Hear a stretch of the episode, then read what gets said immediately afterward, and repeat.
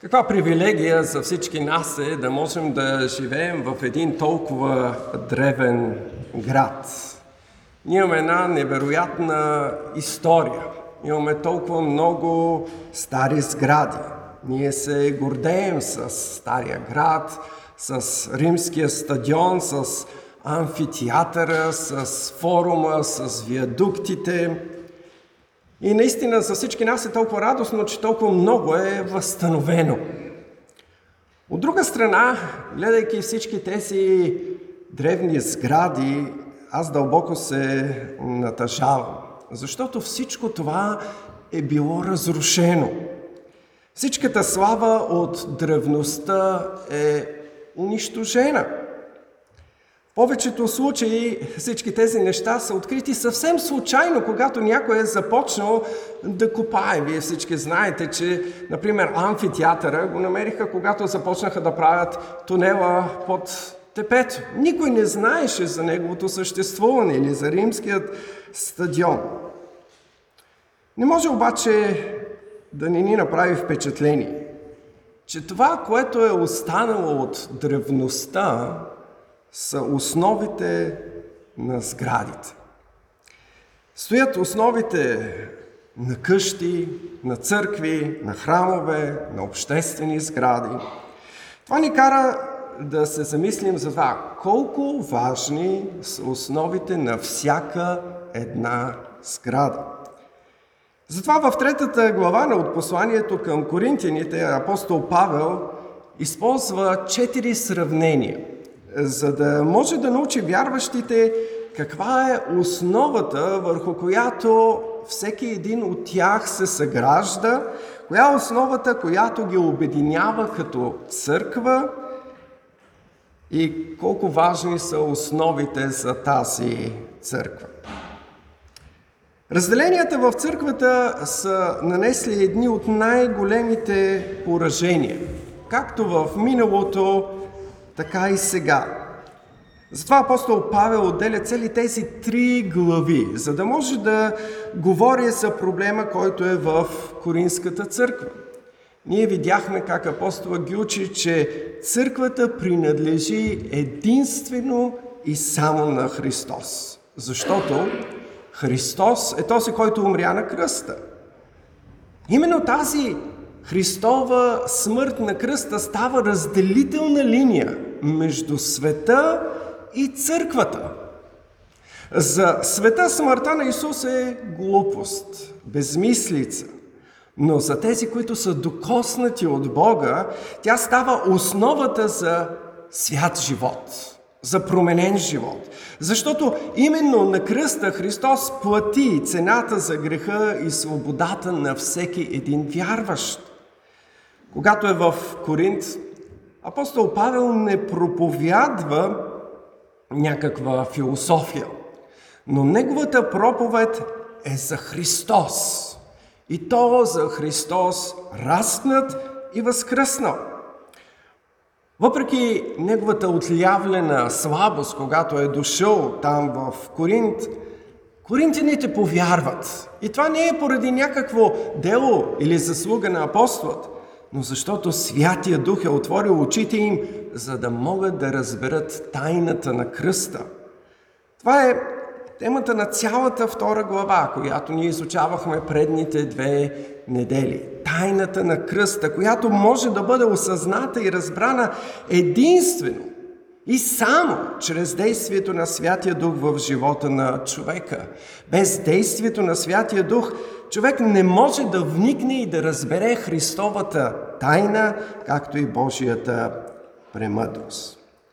И така апостолът напомня на коринтяните, че Святия Дух е избрал хора, чрез които да действа, които Той е изпратил да проповядват. И това е метод, който Бог е избрал и до ден днешен. Бог използва проповедта. Проповедта на апостол Павел, за да се разкрие на всеки един от тях и да ги новороди. Това ни води до първото сравнение, което апостолът използва, за да може да покаже на коринтяните основата, върху която днес те са съградени. Какъв е строежът на църквата и какво е тяхното място в нея? Началото на християнският живот апостол Павел сравнява именно с това ново раждане или раждането на едно бебе в едно семейство. Бебето се ражда в семейството и когато бебето се роди, то има нужда от своите родители, защото то е зависимо. Затова Бог е поставил новият живот да се създава в семейство, защото този нов живот има нужда от грижите както на майка си, така и на баща си, които ще го обгрижват, които ще го обичат, които ще бъдат там за него. Докато бебето е малко, то се храни с мляко, но постепенно бебето се очаква да расте. И когато пораства, то започва какво? Да се храни самостоятелно. Първо се променя режима му на хранене, след това храната на хранене, докато то само грабне лъжицата и започне да я пъха в устата. Павел пренася този образ и го прилага за християнина и църквата. Той казва, че всеки християнин, който се новороди чрез действието на Святия Дух, е като едно бебе. Това бебе трябва да се храни. И разбира се, в началото то има нужда от мляко. То трябва да се храни с учението за Бога, за Христос, за Неговата жертва, за покаяние, за кръщение. Всеки човек трябва да познава основните християнски доктрини. Всеки един млад вярващ трябва да започне именно оттам. И той се нуждае от грижата на духовни родители, за да може да порасне. Така Павел пише в 3 глава: „И аз, брати, не можах да говоря на вас като на духовни, а като на плътски, като на младенци, т.е. като на бебета в Христа. С мляко ви храних, не с твърда храна, защото още не можехте да я приемете, а и сега още не можете. Понеже и до сега сте плътски, защото докато има между вас зависти и разпри, не сте ли плътски и не постъпвате ли по-човешки?“ Апостолът се притеснява, защото вижда този процес растеж в коринтяните да е спрял. Той липсва. Вместо като бебета, които са родени отново, те да пораснат в познаването на Бога, няма растеж. Когато той им е благовествал, той им е представил веста за Христос като на хора, които са били светски, или както той ги нарича плътски, хора от света. Но до сега те трябваше да са пораснали. Каква е причината за липсата на този растеж? Причината за това са раздорите, които има в църквата.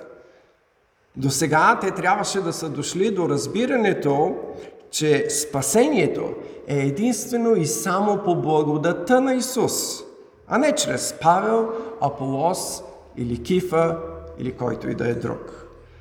Докато има такова разделение между тях, те показват липсата на духовно разбиране за Христовата тайна, липса на разбиране на благовестието, което пък от своя страна говори за липсата дори на ново рождение.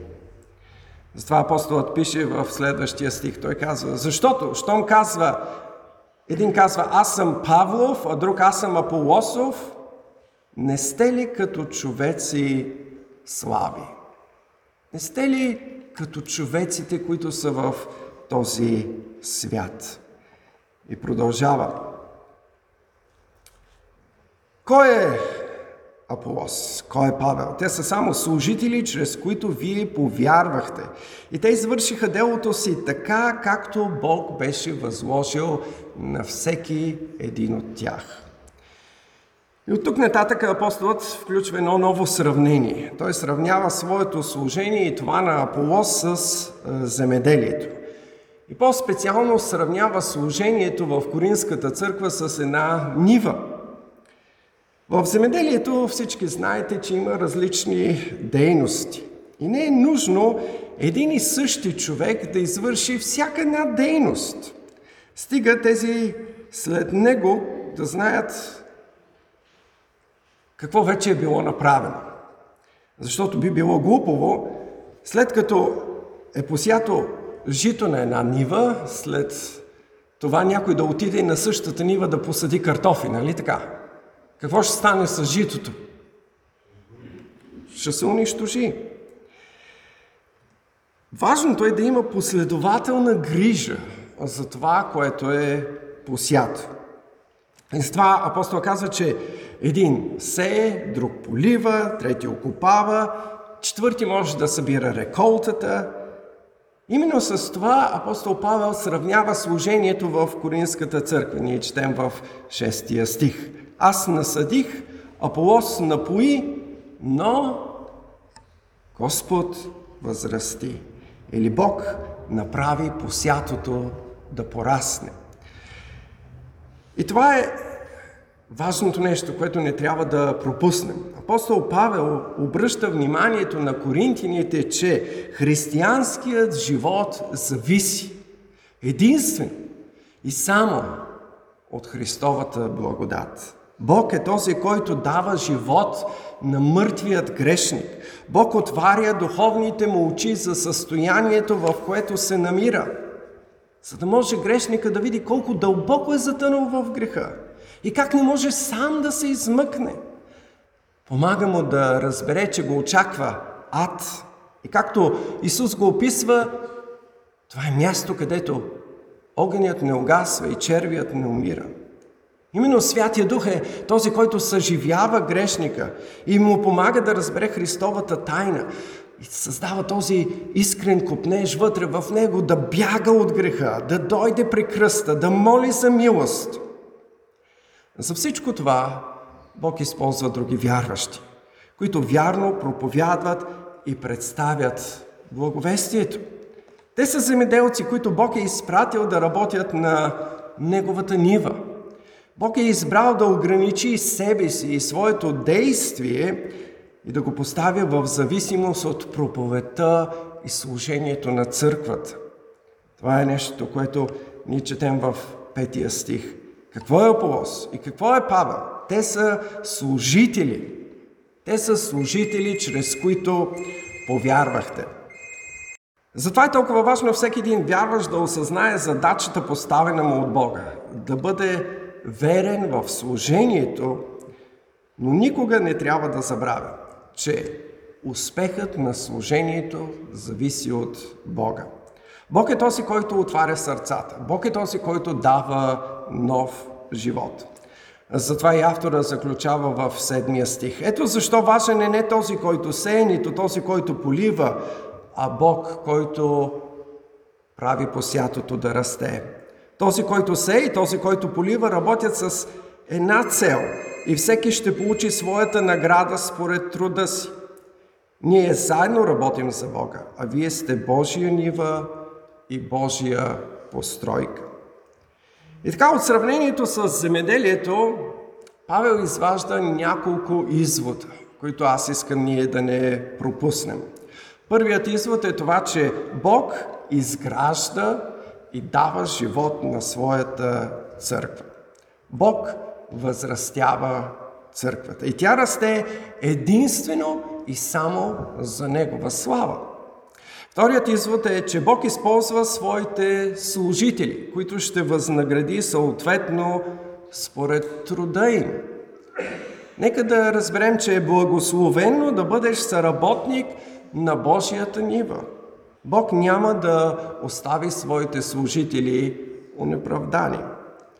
И третият извод е, че работниците трябва да работят с една обща цел. И това е Божията слава. Всеки един от тях трябва добре да съзнава какво прави. Както вече ви казах, никой не ходи да съди картофи на поле, където е посято жито. Лъжеученията и изкривените доктрини могат да навредят на църквата. Затова църквата трябва да е способна внимателно да преценя какво чува, какво се проповядва. Тя трябва да бъде коректив на своите пастири и учители. Затова в църквата трябва да има зрели християни, които да познават много добре Божието Слово. Ако всички са деца, тогава дяволът много лесно може да ги заблуди. Неведнъж ние сме повтарили от този анвон колко е важно да четете и да познавате Библията, да участвате в група за изучаване на Библията, за да познавате истината. Колкото по-добре познавате истината, толкова по-добре растете в познаването и благодата на Господ Исус Христос. И така от сравнението с земеделието апостолът се прехвърля в ново сравнение. В края на 9 стих той се прехвърля от нивата в постройка. Църквата е сравнена именно с една постройка. И както отбелязахме в началото, това, което е останало от миналото, са основите. Затова смело можем да кажем, че най-важното нещо за една постройка е основата. Предлагам ви да слезете долу в избата на сградата на тази църква, за да може да видите основите, да може да видите колко дебели са, колко здраво тя е основана на канарата, върху която е изградена. Това ни напомня на притчата, която четахме заедно, която Господ Исус Христос дава в Евангелието от Матей 7 глава. И тъй всеки, който чуе тези мои думи и ги изпълнява, ще се оприличи на разумен човек, който е построил къщата си на канара. И заваля дъждът, придойдоха реките, духнаха ветровете и устремиха се върху тая къща. Но тя не падна, защото беше основана на канара. И всеки, който чуе тези мои думи и не ги изпълнява, ще се оприличи на неразумен човек, който построи къщата си на пясък. И заваля дъждът, придойдоха реките и духнаха ветровете и устремиха се върху тая къща и тя падна и падането й беше голямо. Тази притча ни учи, че е изключително важно да знаем върху какво е изграден нашият живот. Върху какво градиш своят живот? На каква основа? Защото ако се разруши основата, всичко рухва. Затова апостол Павел пише в посланието към Коринтяните 3 глава: според дадената ми Божия благодат, като изкусен строител аз положих основа, а друг гради на нея. Но всеки нека внимава как гради на нея. Апостолът представя църквата, която той е основал. След него е дошъл Аполос, който е учил църквата. Сега църквата има други учители, които продължават да градят, като всеки от тях ще бъде отговорен за своя градеж. Трябва да отбележим, че тази истина се прилага както за църквата, така и за личният живот на християнина. Християнинът е отговорен да изгражда своя собствен живот. Апостол Павел продължава в 3 глава, 11 стих, той казва: защото никой не може да положи друга основа, освен положената, която е Исус Христос. Вярата в делото, извършено от Исус на кръста, е основата на християнството. Исус е канарата, върху която всеки човек трябва да основе своят живот. Затова и ние пяхме всички тези песни за канарата, която е Исус за нас. Вярата, че Исус умря на кръста вместо нас и понесе наказанието за греха, което ние заслужаваме, и възкръсна, за да ни даде нов живот, е именно тази основа на нашето спасение. Вие знаете, че когато се полага основа на къщата, мястото се разчиства, дълбае се вътре в земята, за да може основата да легне на дълбоко. По същия начин, когато един човек идва при Христос, неговият живот също трябва да бъде разчистен. Той трябва да остави всички други философии, учения, предразсъдъци, вярвания от други религии, за да може да има само една основа. Не някакви други примеси, защото ако в основата имаме разни други примеси, които са слаби, какво ще се случи? Ще падне сградата. Само върху основата Господ Исус Христос и Неговото дело на кръста ние можем да започнем и да изграждаме живота си и оттам насетне да говорим за нашите дела на милост и правда, които Бог ни е наредил да вършим още преди създанието на този свят. Всеки един християнин трябва да съзнава, че начинът, по който надгражда върху основата на своето спасение, има огромно значение. Моля ви, искам да обърнем много голямо внимание на това. Трябва много да внимавате за това как строите върху основата, положена чрез действието на Святия Дух във вашият живот. Затова апостолът толкова ясно предупреждава. С 12 стих ние четем: „И ако гради някой на основата злато, сребро, скъпоценни камъни, дърва, сено, слама, всеки му работата ще стане явна. Каква е? Защото Господния ден ще я изяви, понеже тя чрез огън се открива. И самият огън ще изпита работата на всеки му каква е. Той, комуто работата, която е градил, устои, ще получи награда. А той, комуто работата изгори, ще претърпи загуба. А сам той ще се избави, но като през огън.“ Вижте колко ясно апостол Павел ни дава предупреждение, че животът на всеки един християнин ще бъде изпитан през огън. Искам да направите огромната разлика. Тук не се говори за невярващите. Те директно отиват във вечният огън. Тук говорим за тези, които са сключили завет с Господ Исус Христос. Техният живот ще бъде изпитан, казва апостола, през огън. Затова ние трябва много внимателно да градим живота си, защото ние ще застанем пред святият Бог, който е огън пояждащ, и ще трябва да отговаряме. Как ще застанем пред Неговото лице? Дали няма да се явим голи? Ние имаме толкова много предупреждения в Писанието. Още Йоан Кръстител предупреждаваше, че Исус ще ни кръсти със Святия Дух и с огън. Ние четахме в нашия ответен прочит как апостол Петър насърчава вярващите да градят върху основата на своята вяра.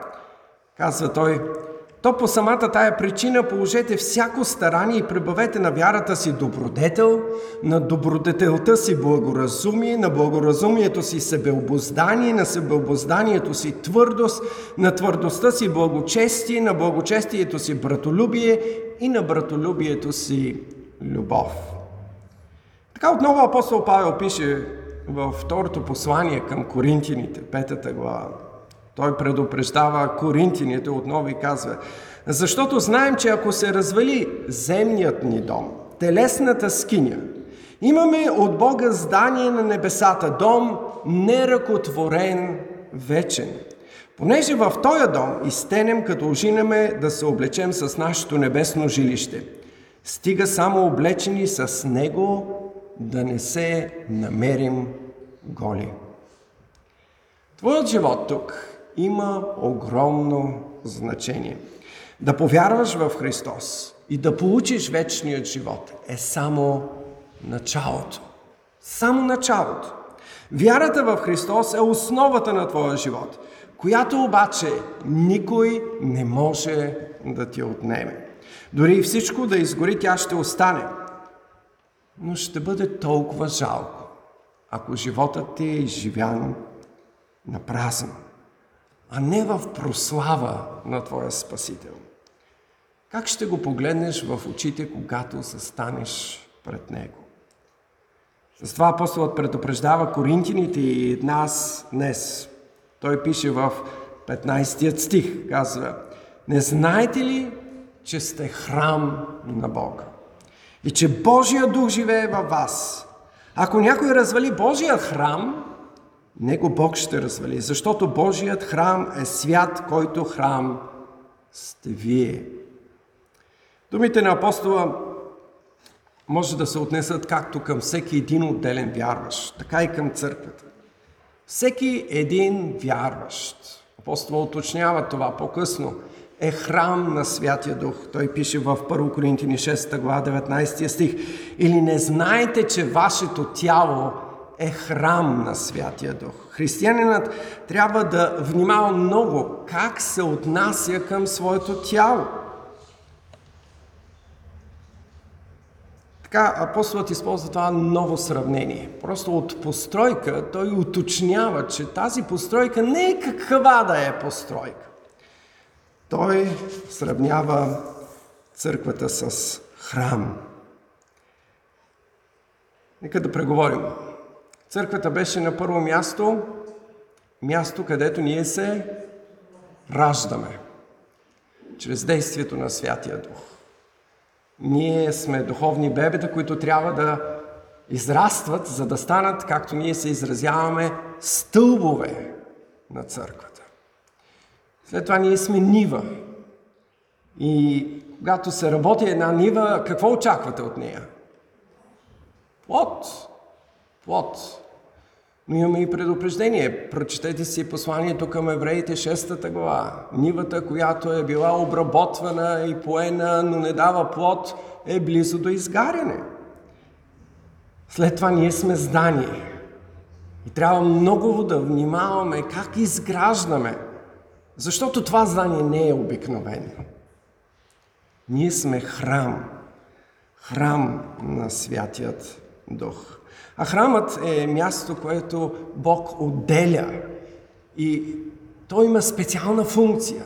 Това е място, в което той може да дойде и да общува с човек. Твоето тяло е храм на Святия Дух.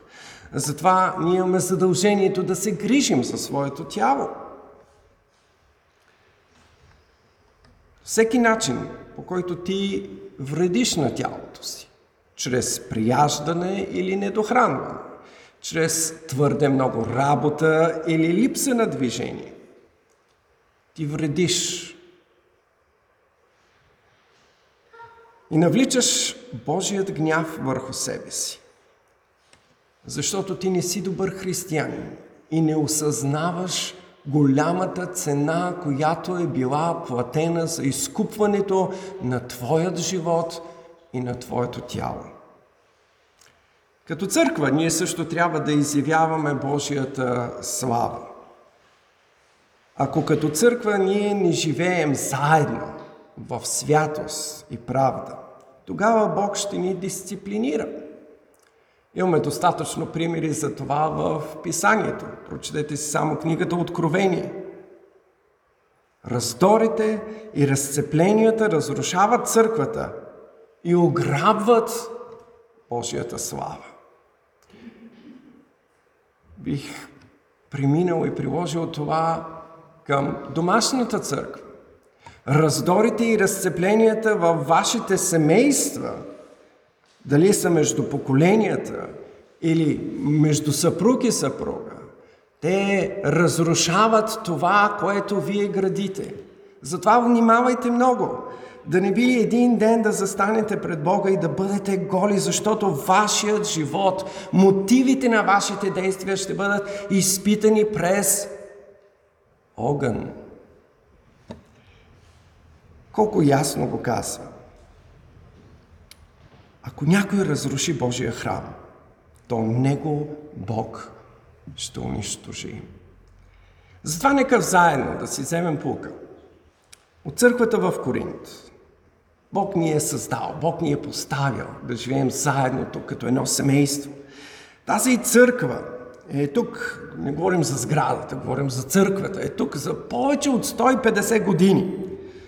Затова се очаква в нея да има зрели християни, които да благовестват, които да имат духовни бебета, за които да се грижат.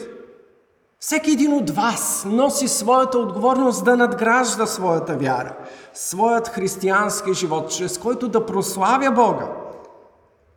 И чрез всеки един от нас Бог ще благослови своята църква. Нека да се молим.